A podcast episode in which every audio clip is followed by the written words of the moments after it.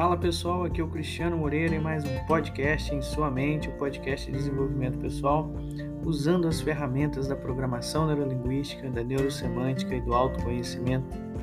Falando para vocês hoje sobre esperança, uma das mensagens que eu acho que é mais oportuna nesses tempos, praticamente dizendo aí pós-pandemia ou quase pós-pandemia. Né? Estamos gravando isso é, mais ou menos no mês de abril de 2022 e seja qual for o ano ou o momento que você estiver escutando, essa mensagem é sempre oportuna, porque a esperança é o que move o nosso mundo. Falando sobre esperança, uma das revelações mais interessantes que a gente pode ter sobre esse assunto, sobre esse tema, é que esperança, é, existem algumas coisas que a gente pensa sobre ela, mas que na verdade não tem a ver com ela. Como, por exemplo, o fato de que a esperança ela não é uma emoção. A esperança ela é na verdade uma vamos dizer assim, uma construção mental. Né? Ela é na verdade um cálculo mental, é um pensamento preditivo. Mas com isso eu não quero esvaziar todo o romantismo que temos em volta da esperança, não. Ela evoca assim muitos sentimentos, curiosidade, interesse, alegria, entusiasmo, até mas a esperança, é, é, como sentimento, ela não é, porque senão ela seria muito vazia. E a esperança, quando a gente está falando dela, nós estamos falando de uma construção que parte da nossa mente. É uma expectativa que nós temos. Os cientistas né, que descobriram a vacina tiveram esperança de que tudo desse certo e de que através dela as coisas melhorassem. Né? Os atletas, quando é, mesmo na pandemia, quando tiveram as Olimpíadas, né, treinaram né, na esperança do ouro, na conquista do ouro. Então a esperança começa com um sonho, uma imaginação na nossa mente. E é sobre expectativa, mas não uma expectativa irrealista ou sonhadora demais. Uma das coisas que você pode fazer para intoxicar a sua esperança é usar verbos como é, dever, tem que. Então a esperança ela é uma gama de possibilidades, ou até nada tão específico, mas ao mesmo tempo é aquele, aquela, aquela ideia de que você pode chegar lá, de que você tem uma autoeficácia, assim nós chamamos na neurosemântica, ou seja, é, eu não sei fazer tal coisa, mas eu sei que eu posso aprender a fazer. É, isso chamamos de autoeficácia. Então a esperança, ela trabalha com possibilidades, né, com plano A, B, C, né? E muita gente fala assim: "Ah, não, não vamos ter plano B, porque senão esvazia a energia do plano A". Mas se o plano B esvazia a energia do plano A, já não é plano B. Aí virou o plano A, né, meus queridos? Então, assim, não é questão disso. É, não é questão também de ter garantias de que tudo vai dar certo. Não. É uma adivinhação que a gente faz praticamente. É uma adivinhação estimada, é uma estimativa que a gente faz em cima de uma tendência que a, a gente percebe, né? E outras vezes até quando parece que as coisas estão contra, mas há valores maiores em jogo, nós dobramos a aposta. Sim, esperança também é uma aposta, no sentido de que até aquela passagem bíblica, esperar contra toda esperança, está ligada a você ter esperança a partir de dentro, a partir de valores que você acredita acima de tudo. Né? E aí a gente, a gente, tem que tomar muito cuidado quando a gente está falando de esperança com a palavra prazo, que é uma palavra que muitas vezes é, é, nos traz ansiedade. Quando vai acontecer? Quando é que vai ser? Porque esperar dessa forma desespera. Então, ao invés de você usar expressões que hoje em dia no mundo corporativo falam como deadline, né, use como dead life, ou seja, linha da vida, não como ah, até tal dia eu tenho que fazer tal coisa. Não, até tal dia eu começo tal coisa na minha vida. Né? Então, esperança é sobre começo, não é sobre fim. Então, é, o fim pode, o fim de todas as coisas sempre acontece, né? Se você está passando por um momento difícil, saiba que ele vai passar, né? Então, a esperança também vem, vem disso, vem de que os ciclos mudam, de que a vida é dinâmica, não é passiva. Então, esperança não tem a ver com esperar. É, parado ou aguardando simplesmente.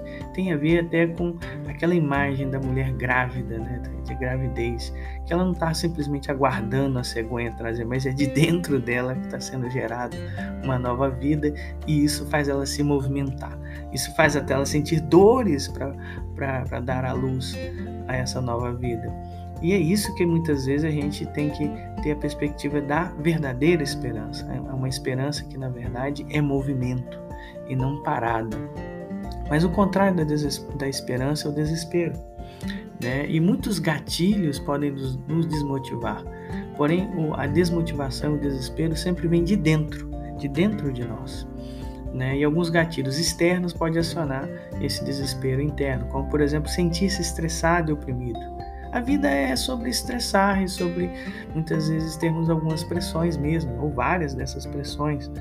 Mas é, o sentir-se, como você se sente, isso é sobre você, isso é sobre as suas interpretações diante das situações de estresse e das situações de opressão. Você pode é, trabalhar o estresse ou enquadrar o estresse como uma coisa boa, como preparação para desafios, igual muitos atletas fazem né? E a opressão também como oportunidade e desafios para você ser uma pessoa melhor.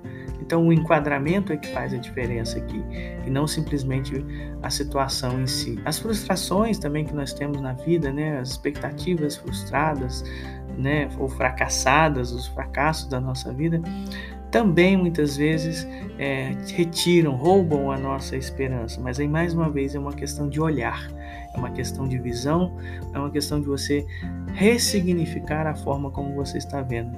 Na PNL nós dissemos assim, não existe fracasso, só existe feedback, né? E aí uma outra coisa que a gente tem que tomar muito cuidado é com a nossa saúde física, com a nossa vitalidade, cuidar da nossa vitalidade, da nossa saúde física, os quatro cuidados né, que nós devemos ter com o nosso corpo e também com as nossas emoções, analogamente, né, que é o cuidado da proteção, da alimentação, do descanso, né, e o quarto, né, que a gente pode dizer aí também é, o cuidado aí da gente é, ver o que, que, entra dentro de nós, né? Aquilo que da proteção propriamente dito. Então, assim, assim como o corpo precisa de proteção, descanso, é, precisa também de alimentação e precisa também de uma certa atividade. Acho que esse quarto é que eu me confundi com a parte do coração. Essa atividade seria os relacionamentos, essa atividade no corpo também é atividade física, seja ela mínima. Né? Esses quatro cuidados também a gente deve ter com as emoções e com o nosso corpo para manter uma vitalidade boa e isso impedir que a gente se desanime no meio do caminho. Né?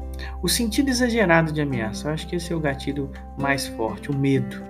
Né? E aí, dizendo do medo, a gente tem que dizer da mãe do medo. A mãe do medo é a solidão. Por isso que na Bíblia tem 368 vezes aquela expressão: Não temas, eu estou contigo, porque justamente a presença né, de um ser que muitas vezes é, tem mais força aí junto com você né, pode pode tirar o medo hein? quando você está junto com alguém né, quando você tem uma companhia o medo some né? e você pode sentir-se conectado com o mundo todo com o universo todo, com as pessoas, né, com você mesmo, até com as suas versões futuras, suas melhores versões também. Se conecte agora. Não se sinta sozinho. Você não está sozinho. Nós nunca estamos sozinhos. De uma forma ou de outra, nós sempre podemos contar aí com os fios invisíveis do mundo nos ajudando de alguma forma e nós mesmos sentindo aí essa a companhia através aí dos outros, através do pertencimento que nós temos aí com o mundo. Então, assim, esse sentido exagerado do medo, ele rouba a nossa esperança. O que é crítico, né? Não é o que acontece com você, mas é como você interpreta as coisas. Então, é, não deixe o medo te abalar, ressignifique-o, né? ressignifique as suas expectativas frustradas, ressignifique as suas opressões, estresse e ressignifique até mesmo né, a forma como você é, cuida de você mesmo. O, o autocuidado físico e psíquico é fundamental aí para que você não caia na desmotivação e cultive a sua esperança. E por último, os significados. O significado ele é o coração da esperança. Se você tem significados tóxicos, você entra no desespero. Se você tem baixos significados você, e só fica fazendo as coisas, você está no piloto automático. Mas também se você tem muitos significados ricos, maravilhosos, mas não coloca nada em prática, você está aí na zona da ansiedade, na falsa esperança. Então, o coração da esperança é o significado com a ação. Né? E aí que entra sete, os sete passos para você trabalhar a sua esperança. Primeiro, o conhecimento. Busque o que, né? O que que vai alimentar a sua esperança. Segundo, busque o como. Como que você vai se movimentar? Quais são as ações que vão te dar esperança? Terceiro, a sinergia, o porquê, né? o sentido daquilo que vai te dar esperança. A Victor Frank trabalhou muito o porquê. Né? Se você tem um porquê, o como aparece. Quarto, trabalhe suas conquistas, trabalhe os resultados. Né? Vá colocando um placar né, aí na sua vida e até buscando as suas vitórias passadas né, para alimentar a sua esperança. Quinto, as conexões, né, o senso de pertencimento que eu falei. Sinta-se aí colaborativo com as outras pessoas. Né, Ajude-as, que de certa forma, quando nós ajudamos os outros de uma, de uma maneira invisível, ajudamos a nós mesmos. E trabalhe o engajamento alegre na vida, né? trabalhe o humor o humor é uma coisa muito séria, parece um paradoxal a gente falar isso, mas o humor é um, um elemento essencial e não superficial na nossa vida, no sentido de que traz saúde para nossa mente e nossas emoções. E por último, trabalhe a sua transcendência, a sua espiritualidade, independente da religião, tá? Espiritualidade está tá ligada a valores, está ligada a enxergar as coisas além da superfície costumo usar sempre a metáfora do barco e a metáfora do, do submarino, né? Olhar as coisas do barco é olhar superficial, olhar as coisas submarinas é olhar com profundidade. Do barco você só vê água, do submarino você vê um mundo fantástico embaixo da água. Então é isso, né? Trabalhe a sua espiritualidade, veja as coisas com um certo olhar de eternidade, não fique aí com o dedo pregado simplesmente no aqui e agora, porque temos muito essa cultura hoje do aqui e agora, mas é importante olhar além do aqui e agora para termos esperança. A esperança é esse olhar positivo do futuro que nós devemos sempre cultivar né, em nós mesmos. Espero que tenha ajudado você essas reflexões sobre a esperança e que você cultive a esperança, porque a esperança é o que move os seres humanos. Até a próxima.